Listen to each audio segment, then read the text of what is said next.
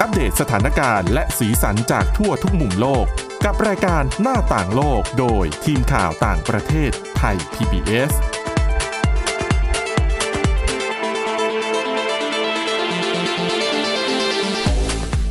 สวัสดีค่ะคุณผู้ฟังนี่คือรายการหน้าต่างโลกค่ะ วันนี้เรากลับมาพบกันเป็นประจำนะคะ ทุกวันจันทร์ถึงวันศุกร์นะคะ ไม่เว้นวันหยุดนักขัตฤกษ์วันหยุดราชการ เรามาพบกับคุณผู้ฟังณที่นี้เป็นประจำนะคะสำหรับวันนี้ค่ะพบกับคุณชลันทรโยธาสมุทรและดิฉันสวรักษ์จากวิวัฒนากุลค่ะ สวัสดีค่ะ ค่ะ อ่ะ ก็เดี๋ยววันนี้นะคะจะมีเรื่องราวเกี่ยวกับการเตือนภัยเรื่องสิ่งแวดล้อมนะคะ มีรายงานนะคะว่า ตอนนี้ค่ะ ปริมาณน้ำฝนที่ตกลงมาทั่วโลกเนี่ย มีสารชนิดหนึ่งนะคะ ที่เขาตั้งฉายาว่าเป็นสารเคมีชั่วนิรันดร์ คือเป็นสารที่ใช้เคลือบพวกเครื่องครัว อืม เทฟลอนอะไรแบบนั้นน่ะ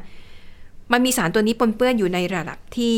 เกินความปลอดภัยตามที่รัฐบาลสหรัฐเนี่ยกำหนดไว้ ค่ะ นะคะ แล้วก็อีกเรื่องหนึ่งนะคะก็เป็น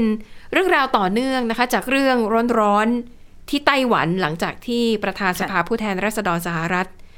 เดินทางไปเยือนไต้หวันแล้วทำให้จีนเนี่ยไม่พอใจมาก แล้วในตอนนั้นก็มีความกังวลว่า เดี๋ยวจีนจะใช้กำลังบุกไต้หวัน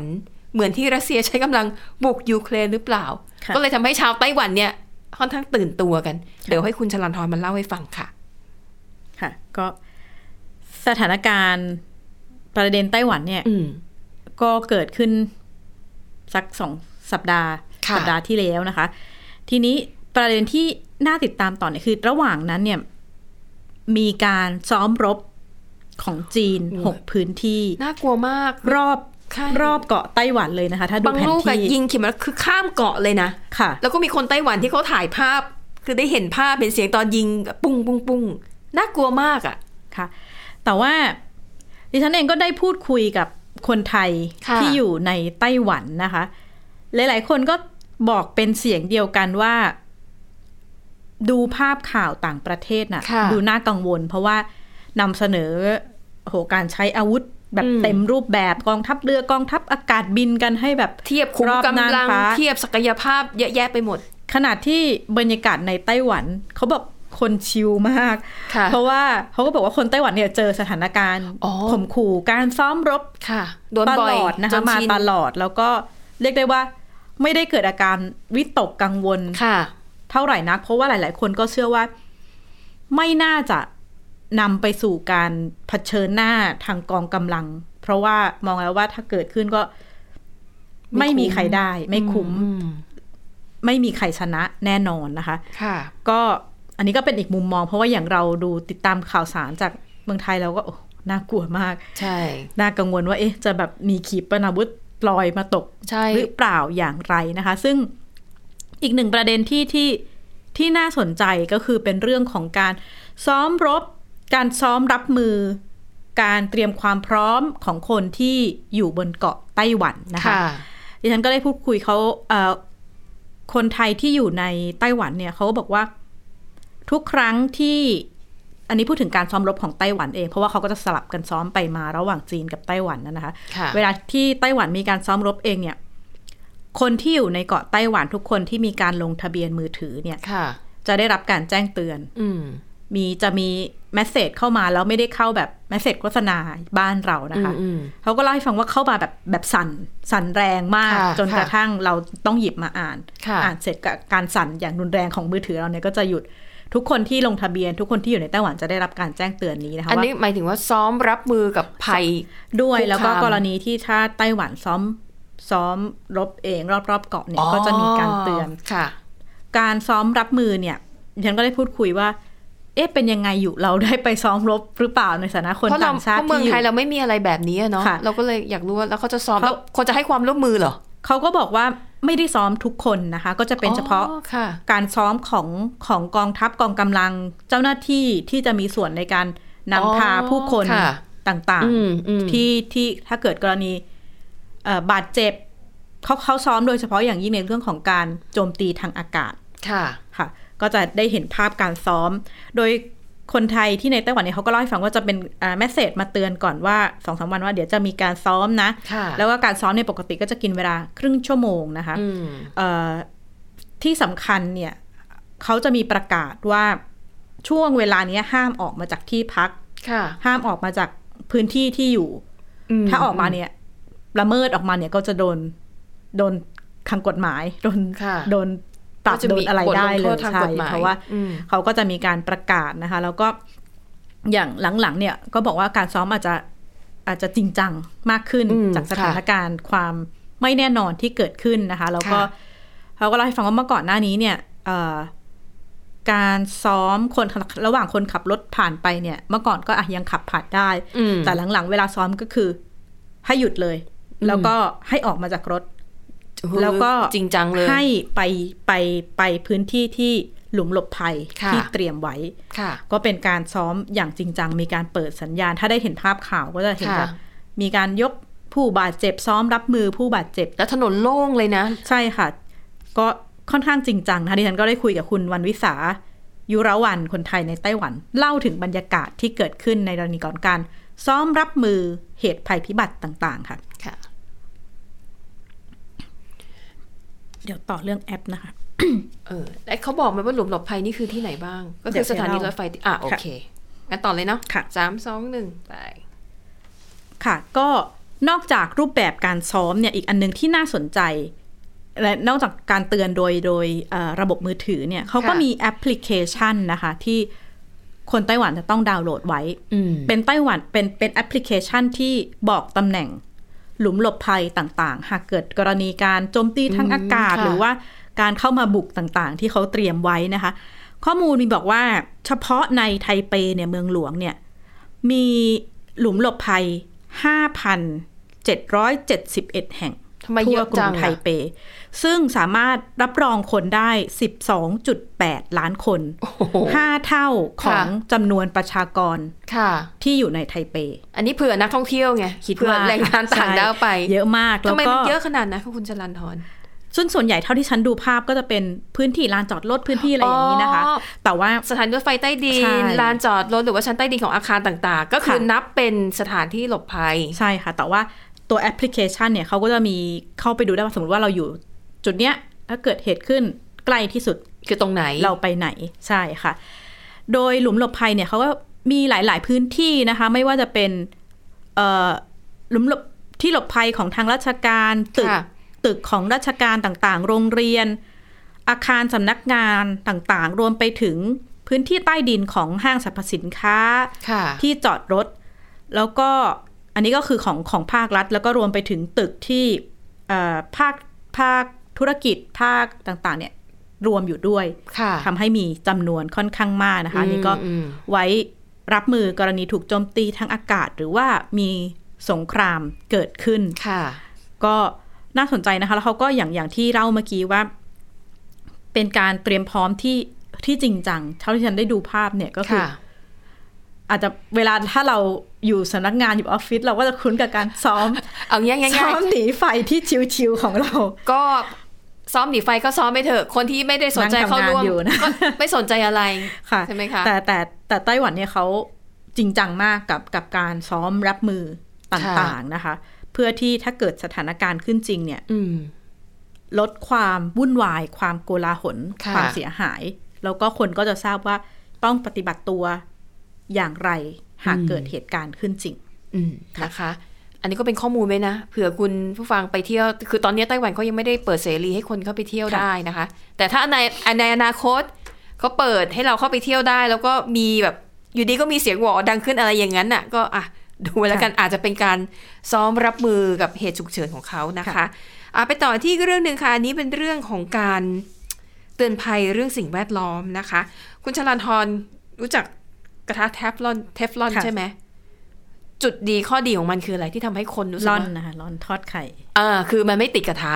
แล้วก็ใช้น้ำมันน้อยหรือไม่ต้องใช้เลยก็ได้นะคะ แต่ประเด็นคือว่าสารที่ใช้กับเครื่องครัวที่มีคำว่าเทฟลอนเนี่ยนะคะ มันมีอีกฉายาหนึ่งค่ะ เขาเรียกว่าเป็นสารเคมีชั่วนิรันดร์ อืม เนื่องจากว่ามันเป็นสารเคมีที่ มันจะไม่สลายไปอ่ะ คือกว่ามันจะสลายเนี่ยมันใช้เวลานานหลายพันปี ดังนั้นไอสารตัวเนี้ยมันก็จะตกค้างอยู่ในดินในน้ำและชั้นบรรยากาศ เพราะมันไม่สลายไปถึงได้ฉายาว่าสารเคมีชั่วนิรันดร์ชื่ออย่างเป็นทางการของมันนะคะ polyfluoralkyl แล้วก็ perfluoralkyl ชื่อย่อคือ PFAS ค่ะ นะอ่านยากนิดนึง แต่ว่าเดี๋ยวจากนี้จะใช้คำว่าสารชั่วนิรันดร์ดีกว่า จะได้เข้าใจง่ายขึ้นนะคะ สารตัวนี้นอกจากจะอยู่ในเครื่องครัวที่มีคำว่าเทฟลอนแล้วเนี่ย มันยังใช้ในผลิตภัณฑ์อุตสาหกรรมอีกหลายอย่างเลยนะคะ เช่นสี กาวกระดาษ เสื้อกันฝน แล้วก็บรรจุภัณฑ์ต่างๆ ค่ะ ประเด็นคือ ณเวลานี้ยังไม่มีข้อมูลทางวิทยาศาสตร์ ที่ระบุว่าไอสารตัวนี้ เป็นสารก่อมะเร็งหรือไม่ ค่ะ ส่งผลเสียต่อร่างกายในระยะยาวหรือเปล่า มันยังไม่มีหลักฐานทางวิทยาศาสตร์ที่บ่งชี้ได้ขนาดนั้น แต่ผู้เชี่ยวชาญบางส่วนเชื่อว่าสารตัวเนี้ยถ้าร่างกายมนุษย์รับเข้าไปมาก ๆ มันน่าจะทำให้เกิดผลเสียไม่ทางใดก็ทางหนึ่งนะคะ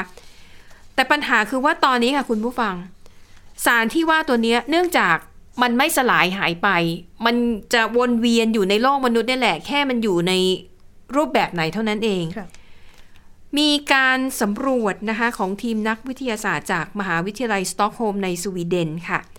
เขาได้เผยแพร่ผลการศึกษาในวารสารที่มีชื่อว่า Environmental Science and Technology นะคะ เขาไปตรวจสอบปริมาณน้ำฝน ทั่วโลก ค่ะ แล้วเขาพบว่ามีสารชนิดนี้เนี่ยไอสารชั่วนิรันดร์เนี่ยนะคะปนเปื้อนอยู่ในน้ำฝนทั่วโลกเนี่ยอยู่ในระดับที่เกินอันตรายเอ่อเกินมาตรฐานความปลอดภัย ที่รัฐบาลสหรัฐอเมริกาเนี่ยกำหนดไว้ ดังนั้นน่ะเขาก็เลยมองว่าตอนนี้นะคะ ทั่วโลกไม่มีพื้นที่ไหนที่ปลอดภัยจากสารเคมีตัวนี้ เพราะว่าพบมันอยู่ในปริมาณน้ำฝนทั่วโลก ค่ะ แม้แต่ในขั้วโลกเหนือก็ยังพบนะคะ ดังนั้นค่ะ ตอนนี้นะคะ นักวิทยาศาสตร์ก็เลยพยายามจะคิดหาวิธีว่า เราจะมีวิธีที่จะหาสารเคมีตัวอื่น ค่ะ มาใช้แทนสารชั่วนิรันดร์ตัวนี้ไหม เพราะแม้จะไม่มีหลักฐานว่ามันเป็นอันตราย แต่เชื่อว่ามันมีความเป็นไปได้สูง ค่ะ คือร่างกายรับเข้าไปมาก ๆ เนี่ยไม่น่าจะส่งผลดีนะคะ ดังนั้นนี่ก็คืออ่ะเป็นการแสดงความกังวล และถามว่าอ้าวถ้ามันปนเปื้อน เรามีเครื่องไม้เครื่องมือที่จะขจัดสารตัวนี้ออกจากน้ำดื่ม หรือน้ำเพื่อการอุปโภคบริโภคได้ไหม เขาบอกว่าตอนนี้มีนะคะ มีเทคโนโลยีที่ทำได้แต่ว่าค่าใช้จ่ายมันจะสูงมาก ๆ ซึ่งคงไม่สามารถใช้กันได้ในวงกว้าง ค่ะ นั่นแปลว่าประชาชนบางส่วนนั้นยังจำเป็นที่ต้องบริโภคน้ำที่มีส่วนผสมของสารชั่วนิรันดร์อยู่นะคะอ่ะอันนี้ก็เป็นเป็นประเด็นทางสิ่งแวดล้อมที่เอามาเล่าสู่กันฟังนะคะ ก็ดูแลตัวเองกันด้วยแล้วกัน ในช่วงที่การใช้สารเคมีแบบนี้มันเยอะ สถาน มี การณ์ ต สิ่ง ค้ แวดล้อมก็ น่ากังวล น่ากังวลนะคะ เพราะว่า ค่ะ พอเกิดเหตุความวุ่นวายทางการเมืองทุกคนความรบปะทะหน้ากันเนี่ย ค่ะ เรื่องประเด็นสิ่งแวดล้อม ก็ หายไป ก็กลายเป็นเรื่องรองรองๆ ค่ะ อย่างเรื่องขยะพลาสติกก่อนที่โควิด -19 จะระบาด ค่ะ โอ้โหดิฉันจำได้แม่นว่าแบบรณรงค์กันเยอะมาก ค่ะ ต้องไม่ใช้ถุงพลาสติก ลดใช้พลาสติกให้น้อยที่สุด แต่พอเกิดโควิด -19 เป็นยังไง อาหารทุกอย่างแพ็คด้วยพลาสติก ค่ะ กลายเป็นขยะพลาสติกเยอะขึ้นกว่าเดิมอีก ล่าสุดหลาย ๆ คนนักผู้เชี่ยวชาญด้านสิ่งแวดล้อมก็อ ค่ะ อกมาพูดตรงกันว่าไม่น่าจะทันแล้ว หมายถึงเรื่องของสิ่งแวดล้อมใช่ไหม ในเรื่องของอาการเปลี่ยนแปลงอุณหภูมิโลก เพราะว่า ค่ะ ในเรื่องของความเรียกร้องต่าง ๆ ให้ประเทศมหาอำนาจใหญ่ อืม ๆหันหน้ามาให้ความสนใจเรื่องนี้ แต่ว่าก็ ไม่ ดูเหมือน ไม่ทัน จะไม่สามารถเกิดขึ้นได้ เพราะว่าเราตั้งเป้าไว้เนี่ย ต้องกดอุณหภูมิไม่ให้สูง ค่ะ กว่า 1.5 องศาเซลเซียส เมื่อเทียบกับช่วงก่อนปฏิวัติอุตสาหกรรม ค่ะ แต่คือตอนนี้ล่าสุดเท่าที่มีข้อมูลมา มันคือเพิ่มไปแล้ว 1.1 ค่ะ มันเหลือช่องว่างแค่จุดจุดสี่ ค่ะ จุดศูนย์สี่ด้วยซ้ำใช่ไหม ก็ไม่น่าจะ ไม่น่าจะรอด ยังไงเราน่าจะทะลุเป้าหมายนั้นไปเรียบร้อยแล้วนะคะ อ่ะ ปิดท้ายไปดูอีกเรื่องหนึ่ง ไม่รู้ว่าจะเป็นเรื่องเบาหรือเปล่านะ นะคะ มันเป็นปัญหาในออฟฟิศหลาย ๆ ที่ดิฉันเชื่อว่าต้องมีคนเคยเจอปัญหานี้ สมัยก่อนดิฉันก็เคยเจอแต่ไม่ใช่ที่นี่นะมีที่ทำงานเก่า คือจะมีคนจำนวนหนึ่งนะคะ ชอบดูเว็บอนาจารในเวลาทำงาน แต่แต่เว็บออฟฟิศส่วนใหญ่เขาจะมีนโยบายไม่ใช่เหรอคะว่า ค่ะ เขาค่อนข้างเช็คเหมือนกันเนาะว่า คือเขาสามารถเช็คย้อนหลังได้ ว่าเขาไปดู ใช่ใช่ เว็บโป๊ะ ใช่ค่ะ บ่อยแค่ไหนอะไรอย่างเงี้ยนะคะ หรือบางคนอาจจะใช้ Wi-Fi ของออฟฟิศ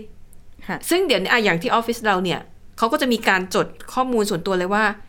รหัสพนักงานอันนี้ ถ้าคุณจะใช้ Wi-Fi IP นี้ ค่ะ เขาก็จะสามารถแกะรอยได้หมดว่าคุณดูอะไรบ้าง แต่อย่างของที่เนี่ย เนื่องจากว่าเราเป็นองค์กรข่าว ค่ะ เราต้องใช้ข้อมูลหลากหลาย ค่ะ ในการแบบหารายละเอียดเพื่อมานำเสนอข่าวให้กับคุณผู้ฟังคุณผู้ชมเนี่ยนะคะ ดังนั้นเนี่ยเราก็คือจะเข้าได้หมดเลย ทะลุทะลวง ค่ะ บางทีเราทำข่าวเกี่ยวกับพวกเว็บโปเว็บอนาจารหรือบางทีการเว็บหลอกลวง เว็บการพนัน เราก็เข้าไปดูได้อ่ะดังนั้นอย่างองค์กรเราอาจจะเป็นข้อยกเว้น ค่ะ แต่ถ้าองค์กรโดยทั่วไปเนี่ยดิฉันไม่แน่ใจว่าเขาบล็อกไหม เท่าที่ดิฉันเคยทำที่อื่นก็คือมีเขามี ค่ะ นโยบาย แล้วก็ตามการเข้าคือจะมีจะมีเจ้าหน้าที่แอดมินที่จะดูได้ตลอดทั้งวันว่าเข้าอะไรยังไง คือ บ้าง เข้าได้ เขาจะบล็อกถ้าเกิด อ๋อเหรอ ถ้าเกิดเห็นว่ามีเข้าอะไรประเภทนี้ อืม สมัยก่อนออฟฟิศก่อนดิฉันเนี่ย ค่ะ เอ่อซีเรียสถึงขนาดที่พวกโซเชียลมีเดียเวลางานเนี่ย ห้าม ค่ะ ใช้นะคะ เพราะว่าตอนนั้นก็คือเป็นงานที่อาจจะไม่ได้เกี่ยวข้องกับการสื่อสารอะไรมากนักก็ก็ ค่ะ ก็ห้ามแบบห้ามใช้อยู่สักพักหนึ่ง อ่า ค่ะ อันนี้ก็เป็นนโยบายของแต่ละบริษัทแต่ละองค์กรที่จะแตกต่างกันไปนะคะ แต่อันนี้พูดถึงในภาพรวมคือ มันมีคนกลุ่มนี้จริง ๆ นะ ที่เขาจะดูสื่ออ๋อดิฉันนะ ค่ะ อู้สิบกว่าปีก่อนแหละ ก็เขาเวรค่ำๆหนีแหล้วค่ะสองสามทุ่ม แล้วก็เดินไปห้องน้ำเดินไปแพนทีนอะไรอย่างเงี้ยเดินไปส่วนที่เป็นอาหารลงอาหารนะคะ แล้วก็จะเจอพนักงานผู้ชายท่านหนึ่งเขาก็จะเปิดดูเว็บโป๊แล้วแบบภาพจากมากคือเขาอยู่ในห้องเขาแต่ว่ามันเป็นห้องกระจกไง คือเราเดินผ่านอะยังไงเราก็เห็น เราก็ แอ ต บ ก แซ ใจ ว ว่า ว่ากรณีเดียวกับ รัฐสภาไหมคะที่เห็นภาพก่อนหน้านี้มี น่าจะค ส ล้ายๆ ส กัน เปิดอาจจะไม่ได้เขาบอกเขาก็อ้างว่าไม่ได้ตั้งใจเปิด หรอแต่เปิดแช่ไว้แบบนานมากนะคือประเด็นคือเหมือนกับเขาไม่ได้แคร์ว่าคนอื่นจะมาเห็น เพราะมันไม่ใช่ที่มิดชิด ค่ะ มันไม่ใช่ที่ส่วนตัวของคุณไง ค่ะ แต่มันเป็นจุดที่ใครๆก็มองเห็นคุณได้นะคะ ในบทความของ BBC ค่ะ เขามีการนำเสนอเรื่องนี้ว่าทำไมอ่ะ คนถึงชอบเปิดดูไอ้คลิปเหล่านี้ใน ค่ะ เวลางาน ไม่ว่าจะเป็นภาพวิดีโอหรือว่าเป็นภาพนิ่งก็ตามแต่นะคะ เพราะอย่างหลายองค์กรหรือหลายบริษัท คืออย่างที่คุณชลันทรเล่า ค่ะ บางที่นี่คือบล็อกห้ามได้เนี่ยห้ามเลย หรือบางที่อาจจะไม่บล็อกเพราะคิดว่าคุณก็บรรลุนิติภาวะแล้ว แต่อาจจะมีบทลงโทษ ค่ะ หรือเพื่อนพนักงานอาจจะมาร้องเรียนว่า มาเปิดอย่างเงี้ย มันไม่เหมาะสมไหม ค่ะ เขาอาจจะรู้สึกไม่สบายใจนะคะ แต่ทำไมหลายคนยังมีพฤติกรรมแบบนี้อยู่ เขามีผลการศึกษาวิจัยเลยนะคะ น่าสนใจมาก เขาบอกว่า ทิศทางแบบนี้ไม่น่าเชื่อ มันกำลังเกิดขึ้นทั่วโลกนะ ค่ะ มันถือว่าเป็นพฤติกรรมที่มีคนทำมากขึ้น เขามีการสอบถามพนักงานบริษัท 2,000 คนในหลาย ๆ ประเทศนะคะ 60%ของผู้ตอบแบบสอบถามยอมรับว่า เคยดูภาพโป๊ในเวลางาน แล้วก็รวมถึงพนักงานที่ work from home แต่อาจจะใช้ระบบเครือข่ายสื่อสารขององค์กร มากกว่า 60% ค่ะ ก็บอกว่าดูเหมือนกัน ดูในช่วงเวลาทำงาน แต่ทำงานจากบ้าน ค่ะ นะคะเอ่อในขณะที่เว็บไซต์สื่ออนาจารชื่อดังอย่างพรฮับพรฮับที่ดังมากๆดังระดับโลก เขาก็ทำการสำรวจของเขาเองด้วยนะคะ เขาพบว่าช่วงเวลาที่มีคนเข้าไปดูเว็บไซต์พรฮับมากที่สุด คือสี่ทุ่มจนถึงตีหนึ่ง ค่ะ อันนี้ยังไม่ค่อยแปลก ค่ะ เพราะถือว่าเป็นเวลาส่วนตัวแล้ว ค่ะ คนส่วนใหญ่ก็จะไม่ได้ทำงานเวลานี้ถือว่าอ่ะเป็นเวลาส่วนตัว แต่ที่น่าสนใจคือรองลงมาค่ะ ช่วงเวลารองลงมาที่มีคนดูมากที่สุด คือ 14 นาฬิกา เพราะอะไรช่วงใกล้เลิกงานหรือเปล่า กินข้าวมา ง่วง เขาไม่ได้บอกนะคะ หรืออาจจะขับรถกลับบ้านรถติดอะไรเงี้ยเลยเปิดดูแค่สิ่ง แล้วเขายังพบด้วยนะคะ จากการสำรวจว่ามีคนเข้าไปชมเว็บไซต์พรทับในตอนกลางวันพุ่งสูงขึ้นมาก ส่วนหนึ่งอย่างที่คุณสำรักบอกว่ามันเป็นช่วงนี้ work from home อะไรอย่างนี้ด้วยหรือเปล่าไหมคะ คนก็อาจจะ ก็ใช่ อยู่บ้น แต่ว่าคิดดูอารมณ์นะ มันไม่ใช่แบบตอนกลางคืนหรือว่า แต่มันคือเป็นมันพักแค่ชั่วโมงหนึ่ง ค่ะ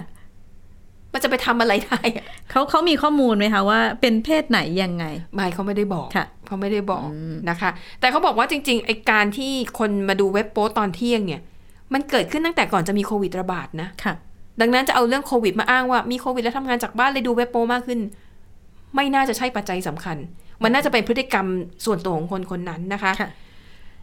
มันก็เลยมีการพูดถึงพฤติกรรมแบบเนี้ยที่เกิดขึ้นอะอย่างเมืองไทยก็มีใช่ไหมสอสอดูเว็บบอร์ดในสภาอังกฤษก็มีเมืองนอกก็มี แต่อังกฤษเนี่ยร้ายแรงถึงขั้นเขาจับได้เนี่ยเขาให้ออกเลยนะ หรือแม้แต่อย่างพ เท่ นัก เท่ งาน ที่ดิฉันทราบ ค่ะ เนี่ยในหลายรัฐสภาของต่างประเทศ เขามีการจับตาเรื่องการใช้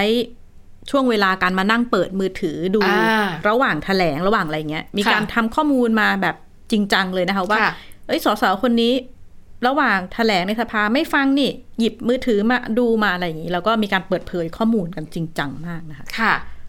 หรือแม้แต่บริษัทในยุโรปหลายที่นะคะ ถ้าเขารู้ว่าพนักงานเปิดดูสื่อลามกในเวลาปฏิบัติหน้า ค่ะ ที่นี่เขาไล่ออกเลยนะ แล้วก็มีแบบนี้แล้วหลายกรณีเหมือนกันนะคะ เหตุผลเพราะอะไร มันมีการศึกษาทางจิตวิทยาค่ะ เขาบอกว่าเหตุผลพื้นฐานเลยนะ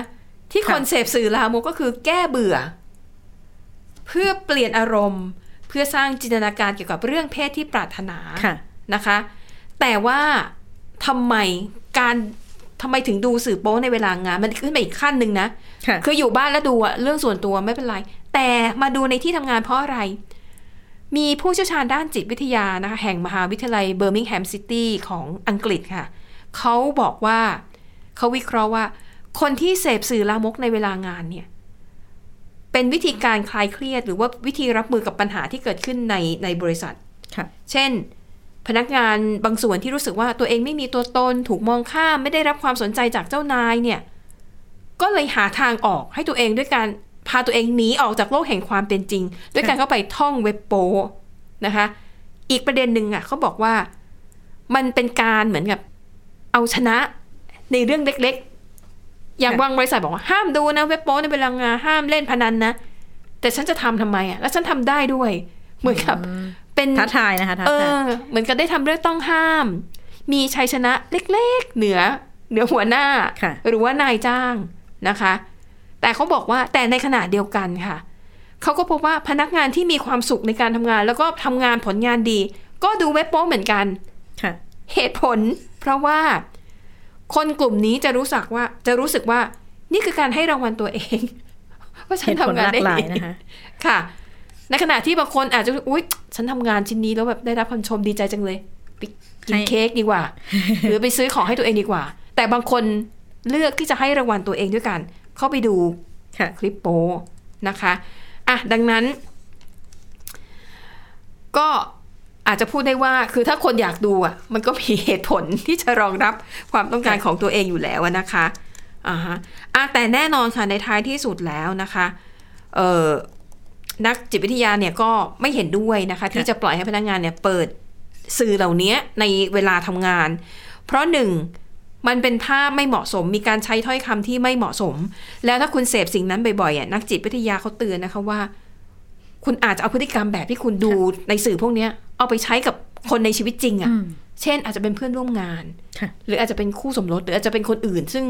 เขาอาจจะไม่ได้อินกับคุณด้วยนะคะ แล้วก็มันจะเป็นการกระทำที่อาจจะเปิดช่องไปสู่พฤติกรรมที่ไม่เหมาะสมอื่น ๆ เพราะบางคนน่ะพอเข้าไปอยู่ในโลกแห่งจินตนาการเยอะๆอะ ค่ะ จะเอาพฤติกรรมแบบนั้นนะมาใช้ในชีวิตจริง หรืออย่างบางคนที่เล่นเกมที่ใช้ความรุนแรงมาก ๆ ก็อาจจะเผลอติดมาใช้ในโลกแห่งความเป็นจริงนี้ด้วยนะคะอ่ะนี่ก็ เป็นเรียกว่าเป็นบทความที่น่าสนใจเหมือนกันคุณผู้ฟังหลายท่านเอามาเล่านะเผื่อจะเจอกับปัญหานี้ เอ๊ะถามว่าถ้าเจอปัญหานี้ทำยังไง ต้องไปแจ้งฝ่ายบุคคลแล้วมั้งใช่ปะหรือต้องไปเคาะเตือนคนนั้นเบาๆว่าเธออย่ามาเปิดดูอย่างนี้เลย ฉัน